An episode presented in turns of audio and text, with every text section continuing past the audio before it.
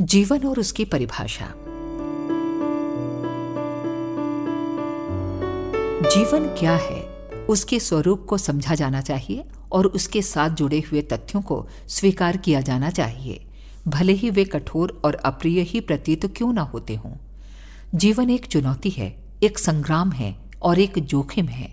उसे इसी रूप में अंगीकार करने के अतिरिक्त और कोई चारा नहीं। जीवन एक रहस्य है, तिलस्म है भूल भुलैया और गोरख धंधा है। गंभीरता और सतर्कता के आधार पर ही उसकी तह तक पहुँचा जा सकता है और भ्रांतियों के कारण उत्पन्न होने वाले खतरों से बचा जा सकता है।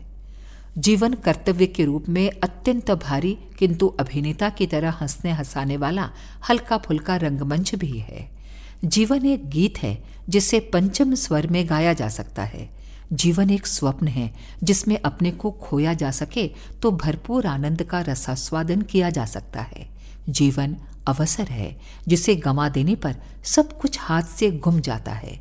जीवन एक प्रतिज्ञा है, यात्रा है और कला है। इसको किस प्रकार सफल बनाया जा सकता है, जिसने इसे जान लिया और मान लिया?